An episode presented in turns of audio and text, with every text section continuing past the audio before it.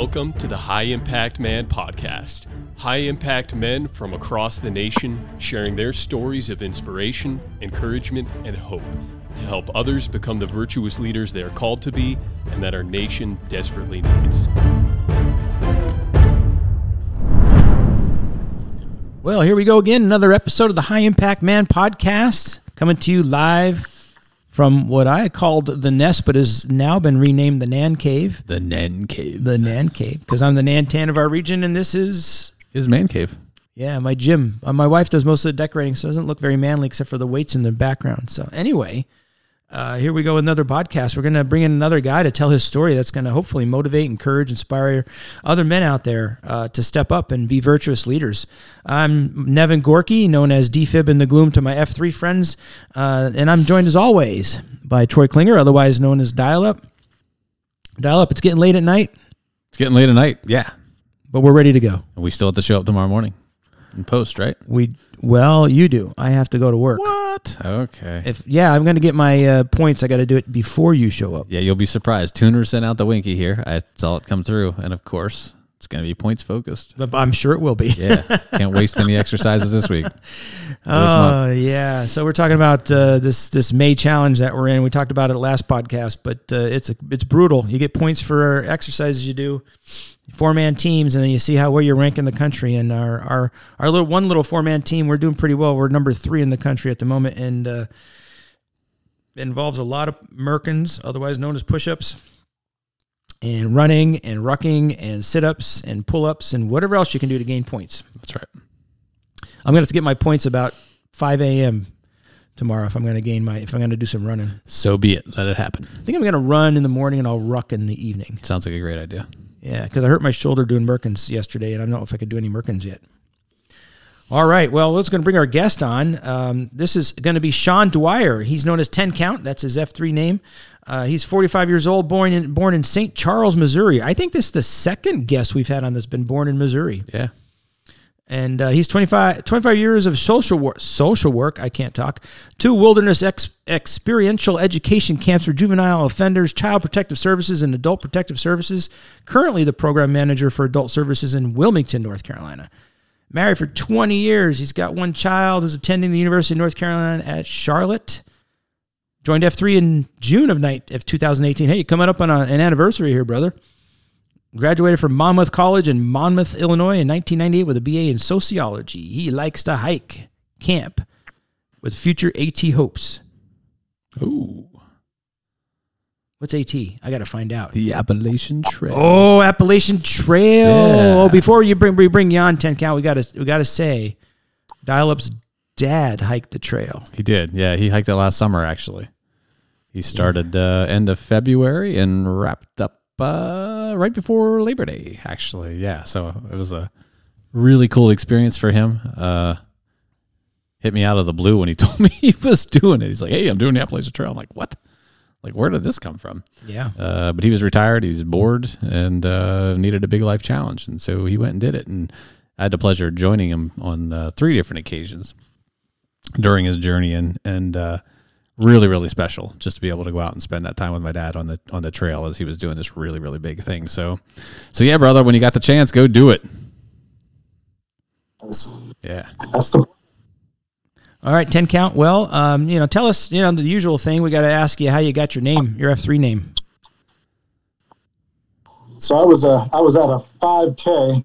Me and my wife had run for years with Ainsley's Angels. I don't know if you guys have ever heard of that group, but they uh, they push individuals with disabilities and um, specialized like racing wheelchairs.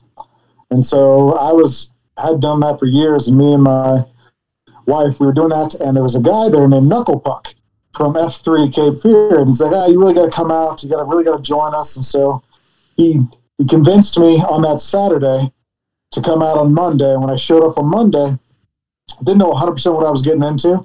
It was approximately one mile from my house, which was pretty awesome. And I get out there, and these guys start going, and we start doing an 11s. Yeah. Yeah. So most F3 guys know what 11s is. You count down on one side and up on the other. Uh, well, I, I was struggling to breathe, about that time because that was quite a bit more cardio. I was kind of a gym guy. I'm pretty pretty big. I'm about six foot two forty. So I was I was struggling a little bit, and um, I didn't catch the whole count down on one side and count up on the other. So I just kept tens. I did ten on one side, ten on the other. Uh-huh. And they all finished, and we're over there marrying, and I was still going. And I was like, "Why am I so far behind? I'm not this out of shape." And then about five, ten minutes later, when they realized that I was still going, they're like, "What are you doing?" like, I'm, I'm doing tens. I'm like, no, no, no, no. And so sure they called me ten count because I couldn't count. Oh wow, that is not what I would, would have predicted. I, I was thinking it has something to do with boxing or being out for the count, you know, that kind of thing. So, Ah, I like it though. It's good. yeah, ten count. Yeah, you got to pay attention to the instructions, right? Or you'd be in big trouble. hey, you know what? I give you credit though because you kept pushing, you kept doing it. A lot of guys would have just said, "Oh, I'm done. I'm walking. You know, I'm. I'll just cut it short and I'll go over there." But how long was it till they actually said anything to you? Like they should have noticed it pretty quick. I would have thought like, why are you still doing ten on that end? It was several minutes. They just kind of let me let me go, and I was thinking, God, how do those guys get this done so fast? Wow, wow. Okay, well, you uh, it says you grew up in Missouri. So I, I asked every guest we gonna. I like finding out about people like where they grew up, what their family life was like. So what was it like for you? Well, I grew up in. Uh, I said St. Charles. That's because no one would know my hometown because it was called New Melle, Missouri, and it was population 101. Mm-hmm. Ooh. We didn't have a stop light. We had a stop sign in the middle of the town. Nothing but cornfields. Daniel Boone's home was one mile from my house. Ooh. Really, Interesting. Daniel Boone's home. I just recently read a biography about Daniel Boone. Yeah, he was always out walking around. I mean, he was, he was a frontier man, right? Yeah. He was. Yeah. Wow, that's pretty cool. Daniel Boone's. There was lots of cornfields, and my parents, uh, we, in a, in a town like that, you think we would have hunted and fished and everything like that. No, like we, we were like one of the local businesses. My my parents owned the local restaurant. Ah. It was uh, you remember those mom and pop video stores they used to have? Mm-hmm. Yeah. Ours was called VP Connection for video and pizza, and so you could come up and you could rent your video, and you could get a pizza, and that's what we ran. And I got off the bus and opened that place every day. All right, so for, for all of you who are under 40 years old, a video is this videos? thing we used to rent, and it was a big square thing, stick it in a machine, it played a movie. you had to rewind it to take it back, or you got a, a, a penalty fee. there used to be these really big places called Blockbuster. Blockbuster, yeah. What was the other one? Blockbuster and I don't know. there was another big chain. There was. Anyway. uh, yeah. Yeah, now that's that's that's long long ago history now. Yes. It's been replaced by Netflix. Yep. Replaced Well, first it was replaced by Redbox, right? That's right. You can go to the grocery Then store. and Netflix. Yep, yeah, Yep, so. yep, yep. All right. So there's a little history lesson for you. All right. So it's from Missouri. So what was? Uh, so you went uh, you went to school in Missouri high school. Did you play any sports in school? I did. I played football and I wrestled. Mm-hmm. We were uh, we were the conference champs my senior year. I, I was a linebacker, uh, and I played offensive line. I was an offensive guard, and I played a li- middle linebacker who would go down to nose tackle as well. Yeah. Cool. College as well, actually. You played in college. Yep, but it was a small Division three school. It wasn't. I've heard of Monmouth. Yeah, most people when they say they heard of Monmouth, they're thinking of the one that's out like on the East Coast. Oh. The Divi- It's a Division one school called Monmouth College. Yep. This is Monmouth College in Monmouth, Illinois, in the middle of a cornfield with a thousand students in the entire school. Okay. So I don't know that one. Yeah. Mackenzie, Mackenzie Jones, that you know, is at Monmouth. the Eastern Coast. She's at the Division Eastern One. Coast, Division yeah, One Mackenzie. Monmouth, She's a young lady who ran track at our high school or cross country well, and track. But anyway, she runs for Monmouth. Yeah. Yeah, she was a good soccer player, but I couldn't come. I was the coach. I couldn't get her come, come out for the soccer team. anyway, I failed in that one, but she. I think she made the right choice because she's still running. yeah, she's really fast. Yeah, We were obviously. the Fighting Scots, and uh, in four years of football, we, we won two games. Hey, that's more games than my alma mater won during my four years. Really? I was there. Not I didn't play. Yeah. But uh, Yeah, Lock Haven uh, was not known for winning football games, and in fact, they had a they had a losing streak of might have been the longest losing streak in the country, but it was it was a lot of years to the point where when they finally won a game, they told it they tore the goalpost down. All right. Like it was it was that bad. But uh, they're, they're better now. They usually actually win maybe two or three games a year. That's surprising because they have a good wrestling program. They do. They do. You yeah. I don't know what the scoop is, but anyway. What are you going to do? Yep. Some schools develop uh, a culture and a tradition, and then it keeps Some- on winning. Some do not. They're the ones that pay the players. And no, let's not go there. we weren't talking about Alabama. No, no, we weren't talking about Alabama. Anyway, I'm just kidding. For those of you who are out there, Crimson Tide fans, uh, I have we have a, a, a habit of insulting at least one state in the union every episode.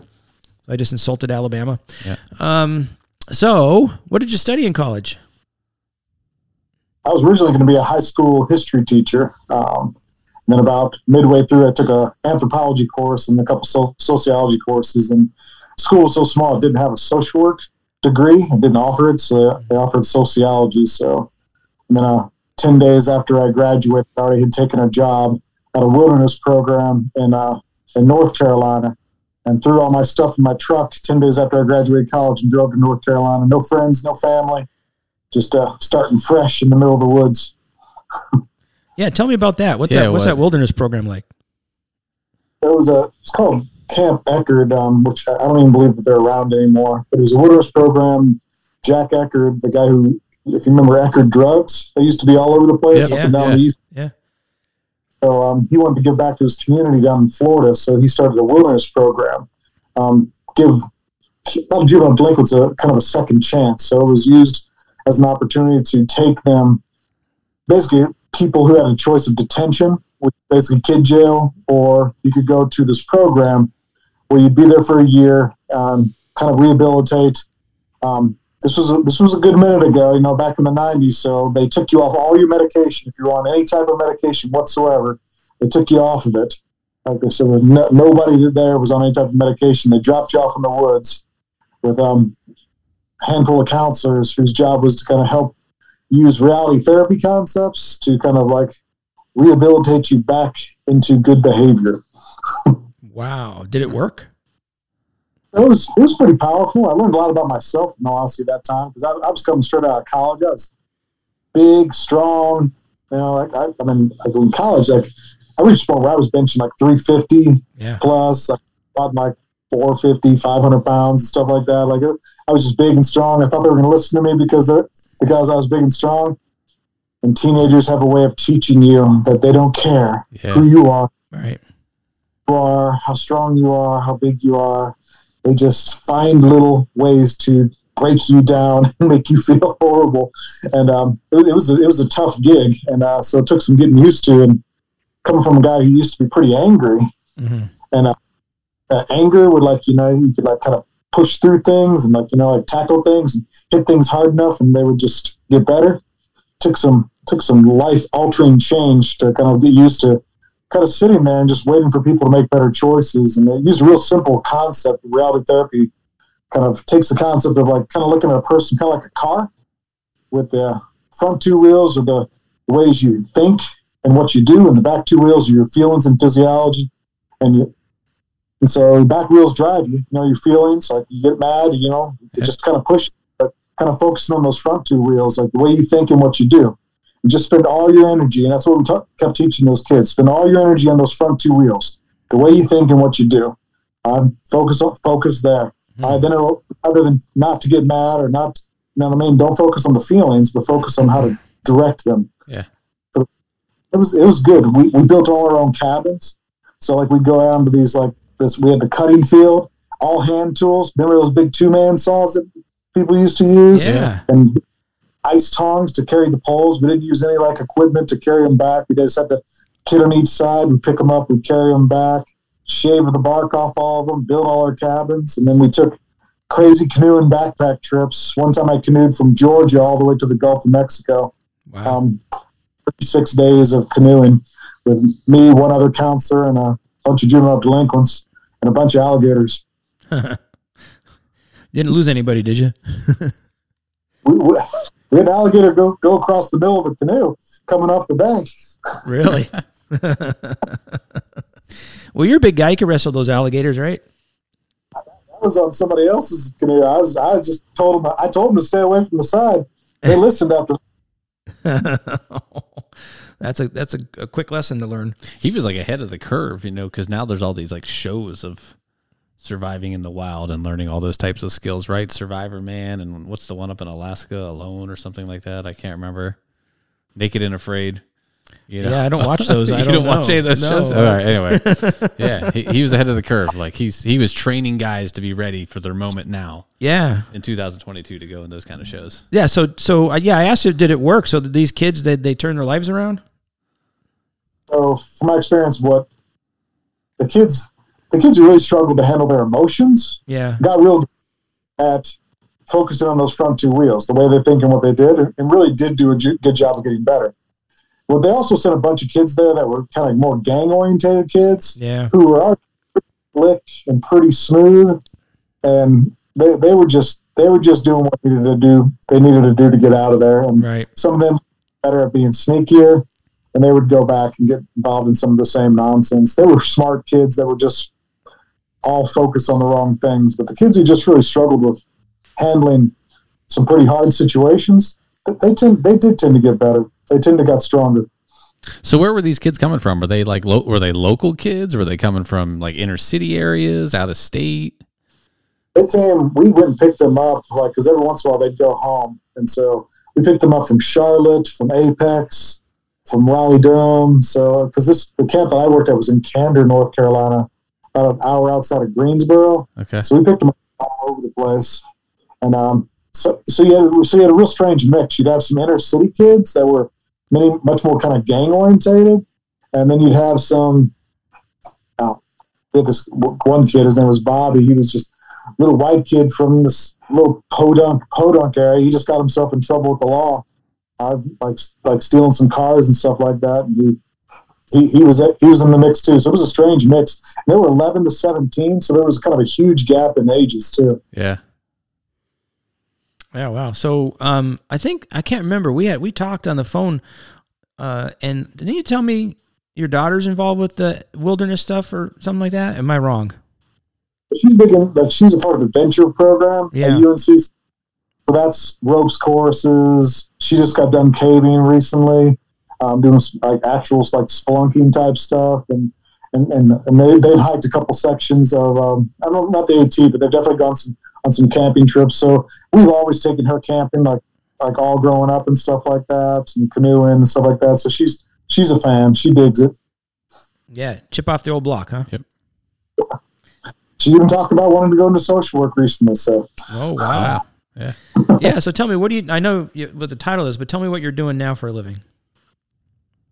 I'm the program manager for adult services, so I have a 36 person team underneath me.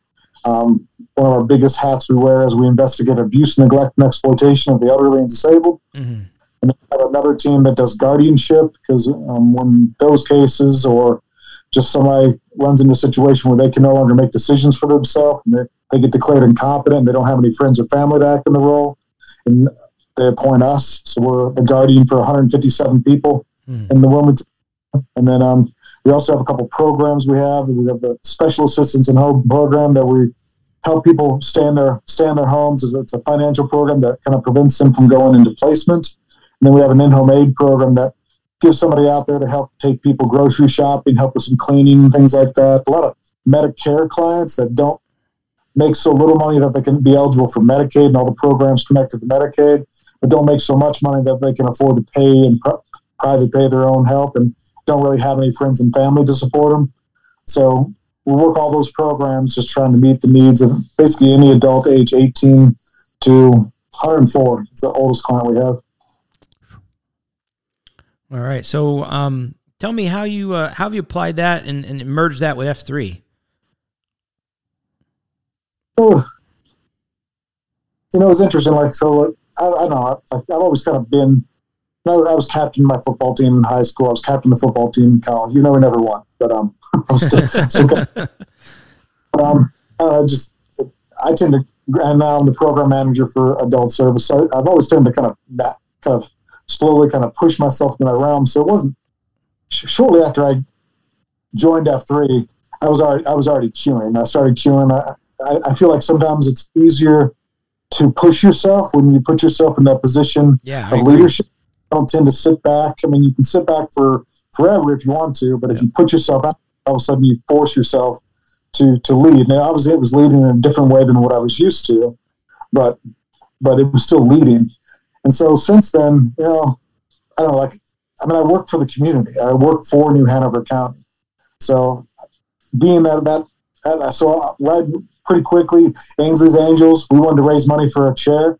So me and a couple other guys, we got together and we raised enough money in the area to purchase an F3 Ainsley's Angels chair. So there's a local guy named McFly who um, is using that pretty regularly in a bunch of races with with Ainsley's Angels. It's got a go well. It's got kind of a half F3 um, symbol, and the other half is Angels Angels because we helped contribute the cost to it. Um, we've ra- we've raised money for. We actually just tonight um, chose our first scholarship winner. We uh, got together this year. Me and a handful of other guys. We started a scholarship committee. Um, we had two events. We had a 50-50 raffle at our Christmas party, and then we had the Chupacabra race recently, put on by uh, one of our local guys. It was basically a last man standing race. There was a ruck and there was a run option. Started 8 a.m. at Carolina Beach uh, a couple months ago.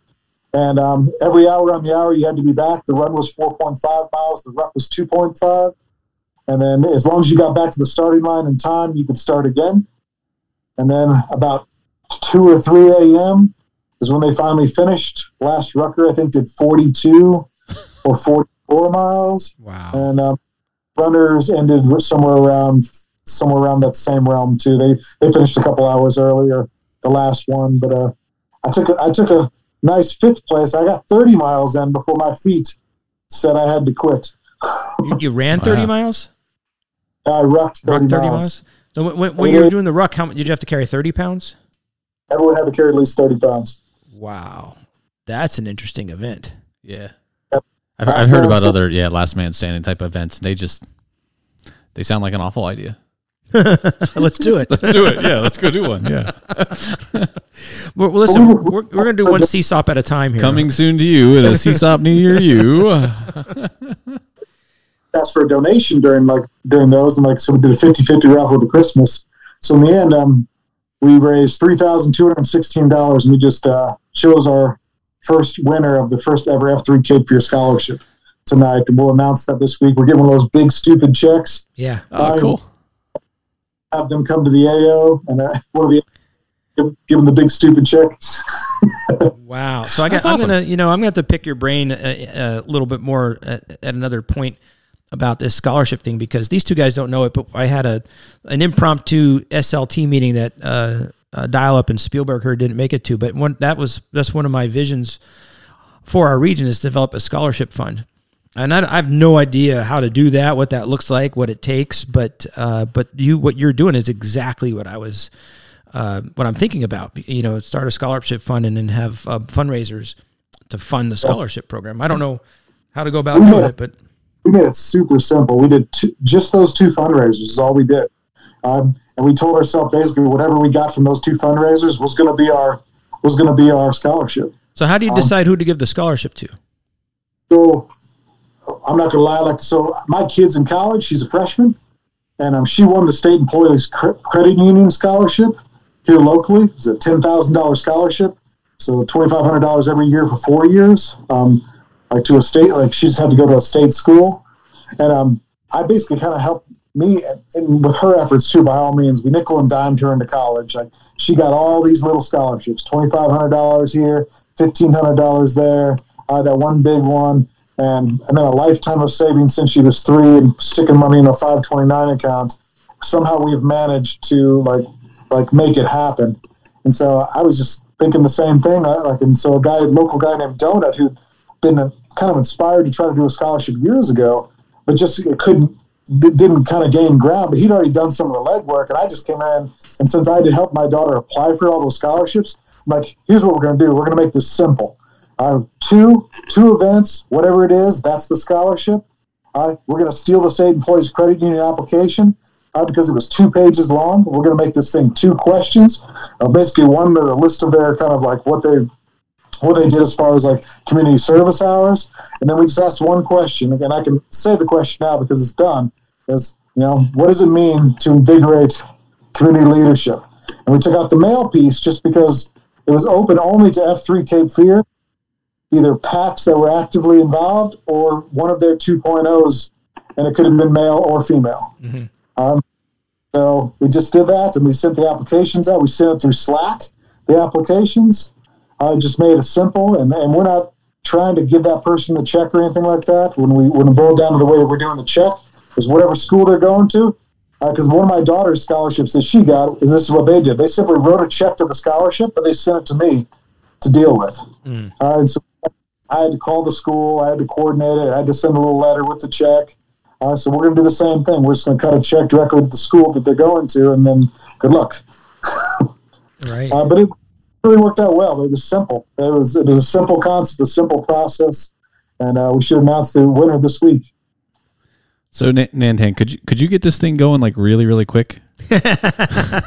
Because I got a 2.0 that You know that, that does well- that does come occasionally to our workouts, and he graduates in like three weeks. yeah, yeah. Do you know how much money's in the fund right now? Zero dollars. That's right. we'll officially name Pong the first winner, the first winner of the F3 Susquehanna Valley $0 scholarship fund. He gets All right. all that's I like in- it. There you go. I like it. It'll good, that'll look good on a resume someday. yeah, you can write that down. It's fine.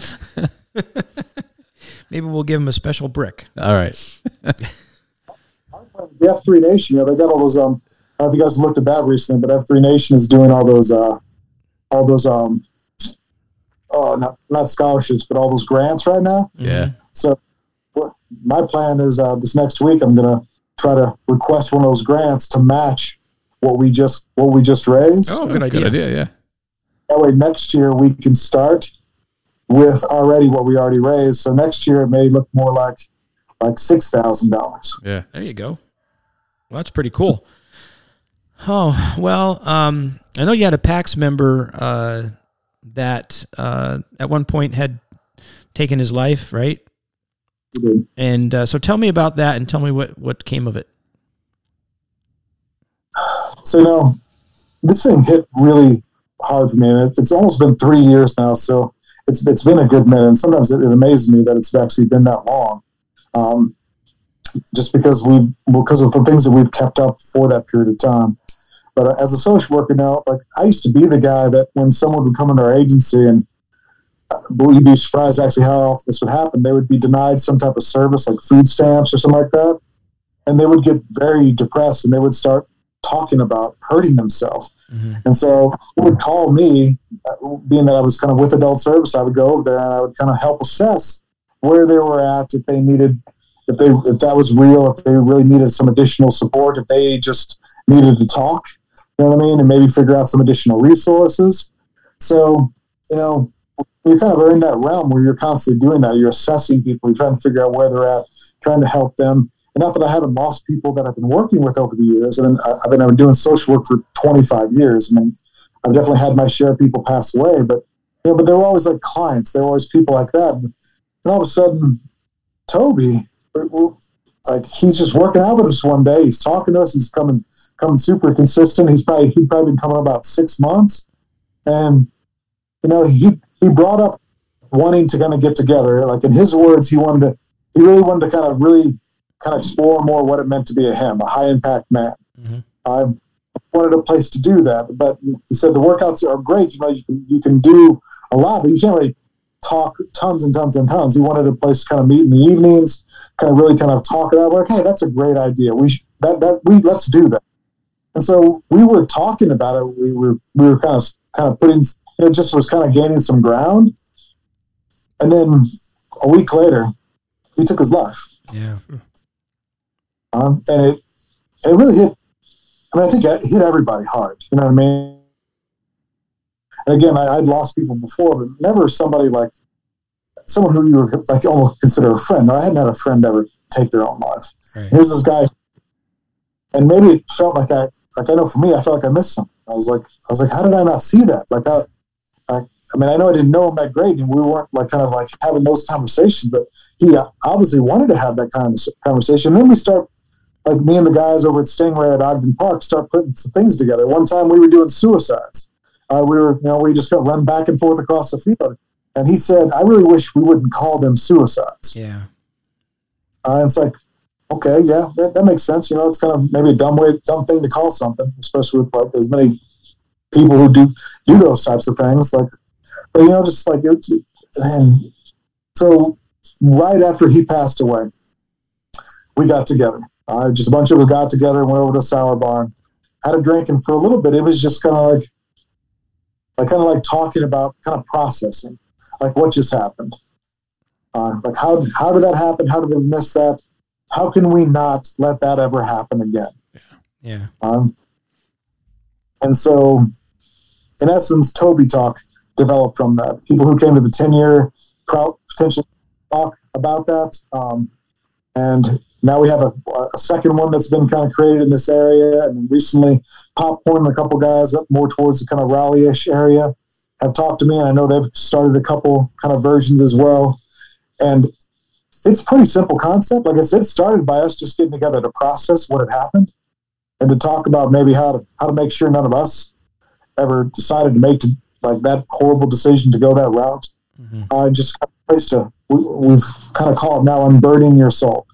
Uh, so there's not like like it has never been this overly religious type piece to it because the last thing we ever wanted was someone not to come to it just because they thought we were just gonna we were gonna focus on prayer we were gonna focus on that a place to literally just come and unburden soul just to get something off your chest and so we have met consistently once every week and um, it fell into form on Thursdays. So Thursday at six thirty, we move it around. That way, it's not in the same place all the time. That way, other people have opportunities to come to it. And um, picture like a pre-shield lock, uh, like a place to kind of get people to come, get people to talk. And there's actually people who have like kind of developed kind of smaller groups from that, and within within groups who kind of shield locks and things like that. But we still meet every Thursday, and and me and several other guys. And by all means, if I can't go, I, I, I get somebody else to kind of make sure it still happens.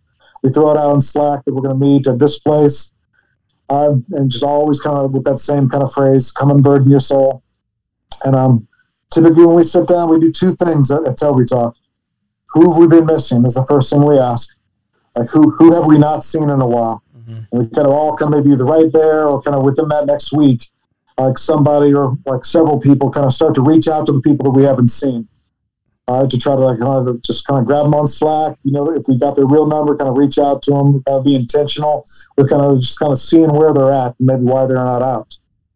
And second of all, just you know, does anyone have anything on their heart? Uh, and sometimes we never leave that. Sometimes that's it. Uh, we start talking and we just don't stop. And people kind of chime in. They give advice. They give them. They got, give um, just a shoulder to lean on, whatever it may be. And um, you know, sometimes if you know, sometimes we have good weeks, right? or maybe everything's not quite so hard. Yeah. And so I, I, usually bring something. You know, like it's the social worker in me, and like I said, I used to lead, lead ropes courses and things like that. So I usually bring something. And something sometimes it's something small. Like um, the, this past week, I just brought. You know, it's spring, guys. Hi, what's blooming in your life? Uh, look at your life. What's blooming right now? Uh, what's what's kind of kind of starting to open up and feel really good. Uh, and you know, you'd be surprised how when you have just kind of a little tidbit like that, will start to open people up. Like if they didn't have anything to say before, all of a sudden they have something to say. When we're kind of going more round robin with everyone to kind of talk about something. A simple concept, like I said, we've we've continued to meet, and uh, another good thing came from that whole situation. Um, the minute we reached out to Kelly, that was Toby's wife. Yeah. And he had, he had two children as well. And uh, our whole area embraced them right after that situation. Um, us, along with F3 Nation and a, a couple large large donations that kind of matched our donation, raised over thirty thousand dollars for that family. Mm. Um, probably two weeks after after his passing, and to this day, we still go about every six months or so contact Kelly back. We get a yeah. She so me and another guy EOM we'll typically go over there. We'll get like a honey to do list, like things that maybe Toby would have done. Make a compile a whole list, I throw it out there on Slack. We get a bunch of guys to do all the different tasks. Head over there and just knock them all out. Sweet. Yeah. Uh, That's an amazing thing. How many guys do you usually get turning up for the Toby Talks? So only only like twice in all the all the time that we've done it did uh did it end up just being me. You know, like you know stuff happens. You know, like, Yeah. like life happens. But uh, I would say on average, it was def- definitely anywhere from four to four to ten. Yeah. That's a good turnout. I mean, I'm for a weeknight, and you do it weekly, right? Is that what you said? Weekly? every Thursday. Yeah, every Thursday. That's a uh, that's pretty that's pretty uh, good, I think. For you know, we have really hard time getting together in the evenings here for anything. You know, guys are busy with their families in the evenings and stuff like that. So that's I think that's really good. Um, has you think it's made sort of awareness a little bit? You know, people a little bit more aware in in the group of you know some guy that might be at risk. I think I think it has. I think whenever we start to see somebody either be really down or you know, you just catch that inkling that like that guy like somebody needs to reach out to that guy. You see you see everybody kind of like like kind of really kind of gather around that person. Uh, like a lot of a lot of kind of uh, intentionality as far as like kind of reaching out to people and just, you really see it within the group. You know, making sure that no one gets left behind. I, I really, really I think we do that real well. I mean, I know it's the concept of F three, and I, I hope everyone does it well. But I, I, I can definitely can kind of speak for to uh, us here, and like, uh, and and obviously, like Ogden Park is one mile from my house. I go there five days a week. I go to an EC every single morning um, at four thirty-five or four forty-five, and then the workout afterwards every single week almost. So. So about 10, 10 workouts every single week. So those guys definitely I can attest there. Like we know each other, we reach out to each other. Um, we've had had a lot of people go through some various different losses, various different hard times, and like instantly pull together whenever somebody's somebody's in need. I mean, that's one of those things about F three. You know, it's much more than a workout. It kind of that's where it starts. You know, um, a bunch of guys just out there working out. All of a sudden, you got a whole community. Yeah. You must be one of those guys that gets like 300 posts in a year. Going Yeah. that much. I- I'm trying to get 500 this year. That's. 500. I was shooting for 200. Holy moly. That's crazy. Wow. Do you sleep?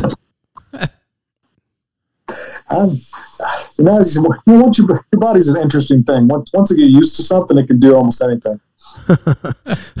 Well, um, okay. I'll try it. I'll try going without sleep from now on. Yeah. I, I, I'm curious. So your so your PAX down there, like so at the at the workouts that you post out post at or or other locations, like what like what what are your numbers like? So we've got right now, like, because we're we're like we got some Brunswick County, several AOs there. Like in Cape Fear, we have 52 workouts in in one week. So we've got we've got a ton of work workout. Hyde Park alone, Ogden Park, where I go pretty regularly, that's five workouts, and you can go there every single day, and there's a workout at 5:30. Uh, and some of the other parks as well.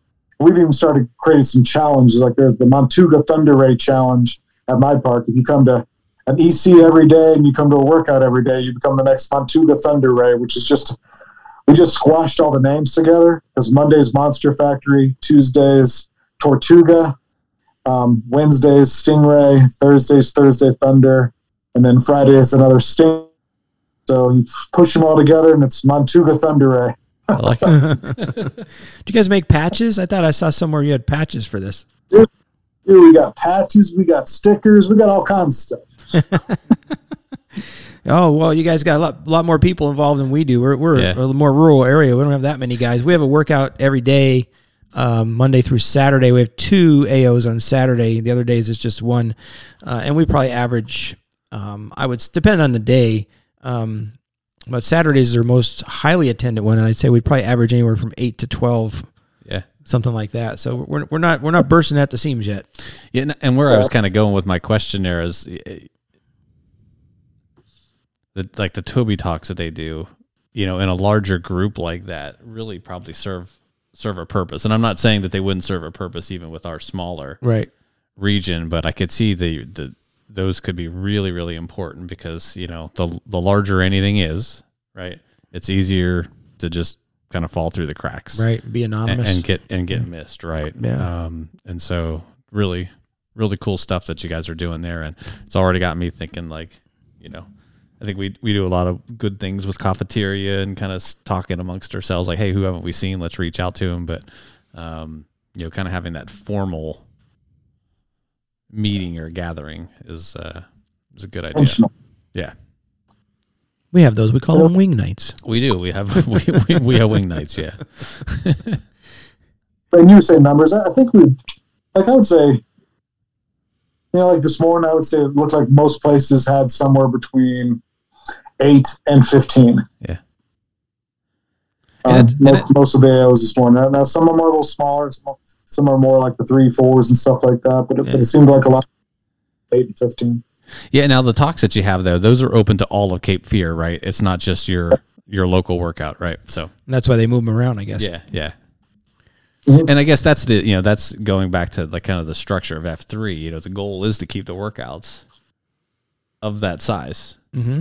Um, and and so by doing that at any particular AO, you you've always at least got a size that you should recognize those guys that aren't Right. aren't showing up. But who knows? You start wondering, hey, maybe they're just going to another location. They're not they're not posting here. They're posting somewhere else. But Yeah, for our region, uh, as Dial Up said, I think we're we're a little more concerned about the guys that we that stop coming and we don't see for a while. Yeah. You know, the other guys we see the whites of their eyes frequently, but he, but just like you said, you didn't have didn't even you know. no no You know- signs for this guy that's showing up. Yeah, yeah, and, and we still call suicide suicides. Maybe we shouldn't. I don't know. We call them ladders. Ladders these days. Ladders, okay, yeah. Oh boy, why? It's amazing that you've taken this step. You know, you didn't just sit back and say, "Oh, that's terrible," and, and do nothing about it. I mean, you, you made a move. You're trying to make an impact, and uh, if anything, you're making people more aware of the issue, and you're giving you're, you're creating a forum for people to come and talk. Yeah. And uh, you know that's that's I mean that's why you're on this broadcast. You're you're a high impact man. You're making an impact in your community. Yeah. It took a tragedy to do it, but uh, and I think you know God has the right guy in the right place for this. I appreciate. Like I said, I, I, like, it was it was it was a hard moment, like in the whole area. But uh, like I said, like when you when it's your job, and all of a sudden you feel like you missed something in your job, and like I actually didn't go to work the next day. Yeah. Like um Sunday, I went to work, but then I didn't go to work. I just uh, actually went to a park, Mm. took a seat, uh, and sat down and uh, had a moment where, like, how good are you at your job? If there's a guy standing right beside you that you didn't notice that with. Yeah. Yeah. Well, you know, I wouldn't be too hard on yourself though. We can mask things pretty well. We could put on a mask. We could we could pretend things are good when they're not. I think a lot of guys do that. Um, and you know, not everybody takes that tragic step of taking their own life, but uh, man, there's a lot of guys walking around like that. You know, they they seem fine, everything's okay. You ask them, yeah, I'm okay, but they're really not. And uh, An important piece too to recognize, you know, like, like I know, like we want to all think that we wouldn't do that, but you know, like, but you never know what life's going to throw your way. right, And you know, like sometimes all of a sudden something really bad, really hard hits you, or a decision you make. And let's be honest, we're always making bad choices and bad decisions. Mhm. Uh, and one back to haunt you, and you feel the full full, full weight of it. You know, like the thought of all of a sudden like maybe, maybe just be easier not to be here. You know, I, I can see how that would never wouldn't necessarily be something that could be too far away, depending on how it was. You know, whatever that whatever that moment was. You know what I mean? So like, I think part of the idea was to keep that as far away as possible. Like, like, like you have plenty of choices. Here's another choice. Uh, here's another option. Here's a place to talk. Here's here's anything but that choice. Like, like not to not to be scared of it. Not to like not talk about it. Like it like it isn't like it isn't something like none of us would choose. Right. I really really kind of bring it to the front. You know, because when you when you bring things to the light, uh, they don't look so ugly. Uh, they don't look so horrible. They don't look so scary. yeah, They also not to do them as much if you bring them to the light.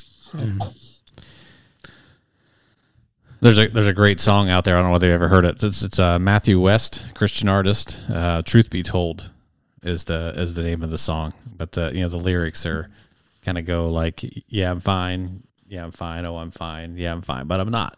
I'm broken, and it and it kind of goes it goes from there. But uh, like you said, we're we're really good at masking things and uh, putting on a straight face, or not putting on a straight face, but putting on a, a front. Yeah, that's what one of the things about F three is that we're supposed to be developing, uh, being prepared, preparedness, right? We're we expose ourselves to difficult things so we can uh, get used to being uncomfortable, get used to being uh, uh, in difficult situations, challenges, hard workouts, bad weather, whatever, and, and it's supposed to help us to be prepared when these things come. When they- we call it the flux, you know, it could be just a simple matter of being some depression or existential funk or whatever you want to call it and uh, it's easy for despair to creep in, purposelessness, you know, that kind of thing. Um, you know, one of the things that F3 is supposed to do is be a cure for this thing that we call the sad clown syndrome. That uh, hopefully the, the guys that embrace it and really show up and, and keep going and um, can take advantage of that. But not only that, but it's the fellowship, right? And we get to know each other. And it's hard to know whether a guy's struggling or not if you're not in proximity with them and you know that kind of thing so uh, we- we keep talking about this on this podcast you know we want we, guys need to develop close intimate friendships with with some guy other guys because uh, without it you, you- you're a lone ranger you don't need to be a lone ranger you shouldn't be a lone ranger uh, and god didn't make us that way he made us he built us for a relationship Not at all. We weren't we weren't meant to be alone. Just look at it. Every person, every movie you've ever seen where somebody's alone on an island, what happens to them? They go crazy. right Yeah, start talking to a volleyball Wilson. Yeah, yeah, I hear you, man. Well, I, I'm really, I'm, you know, just inspired by the men that we have on this program, and you're another one. I mean, Yeah. you, you didn't, you didn't sit, take this lying down. You went out and you took action on this, and uh, and God bless your efforts. And you know, we'll, we can pray for uh, for uh, Toby Talks to, to grow and expand. You know, who knows? I mean, how many different regions could adapt this kind of thing? yeah, the real tragedy would have been having this happen and not doing anything. Yeah, You know, not taking some type of action. absolutely. to prevent in the future and you you took that action which is uh yeah. Hopefully folks that are out there however many listeners we have this week for this uh, podcast when it drops hopefully it gives other guys the idea that this might be something that they need to do in their group. And, and you never know. What you've started down there could be something that saves someone else's life in another region because it's it's it's inspired another group of, of men to to kind of start the same type of concept in their area. Yeah, I hope so. When I think about F three, like you know, there's that community piece. Like, like we're all gonna fall. And I don't care how tough we, you might think you are. We're, we're all gonna fall. It's not. It's not an if. It's a when yeah yeah, with when you have a community to fall into. yeah, It, they help break your fall. Yeah. Uh, I think that's what F three can do for a lot of people. Uh, it can it can help break your fall. It's not going to prevent you from falling. It can help break your fall. And um, when you don't have that, you don't have anything to break your fall. I think that's that's when it's that's when it's really bad. I think if anything, that's what I'm hoping is that um, uh, with this within this group because it wasn't me alone by all means. Uh, I never want to take credit for it. I mean, we just all just got together there, and I might be one of the guys helping to hold it together, but there's but it's being held together by all the guys that kind of continue to come and continue to to share, continue to unburden their soul, continue to be that safety net for each other, so we can catch each other. That kind of that kind of that community for one another. So I'm, I'm hoping that people could, will do that. Like like you can't just let F three I think be just a workout group. You can't you can't just show up for the workouts. You gotta like you want to you want to really embrace it. You got to take that next step and start start kind of letting all that other stuff off your chest and kind of you know, kind of let your guard down a little bit. Uh, be a little vulnerable. Amen. Amen to that. You know, I think uh, for me, my faith is uh, the most important thing. Is the foundation. You know, my faith in Jesus Christ, and uh, you know, I think for guys out there, um, you know, you this is F three isn't a, isn't a Christian ministry, but for me, knowing that I'm made in the image of God, that brings me incredible value. God loves me no matter what. Uh, guys need to know that. That's my message for guys. Is you know you got to know that you're you're incredibly valuable in God's eyes, and um, and you need to go find other guys to to share life with, Absolutely. and so you can do this. So, uh, opportunity. Do you have any other questions before I ask? Nope, him? I was going to let you ask the question that you posed the to every question. guest. at the. Yes, I asked this of all my prey. all right. Uh, so ten count. This is your chance to talk to the men of America. What message do you have for the men of America? so maybe just a simple one, like you know, like we we in F three always use that kind of phrase to pick up the six. You know what I mean?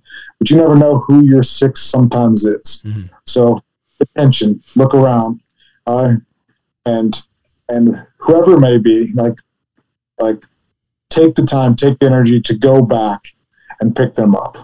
Don't just run forward. Just don't keep going forward. Don't you know? Say I, I gotta I gotta get one more. I don't know, one more Merkin, one more whatever it is, because that's not nearly going to be as important as picking up your brother. Mhm. Uh, so make it make it a priority. Like no matter what in the workouts, maybe in just in life in general. Like um, someone once asked me why I was a social worker, and I firmly believe that um, while any of us are strong, that we're supposed to do as much as we can for as many people as we can, as long as we can. Mm. Because the reality is that someday we will not be strong and we will need help. Um, and if we just all live by that same adage, just to do as much as we can while we can, uh, for as many people as we can, we would always be okay.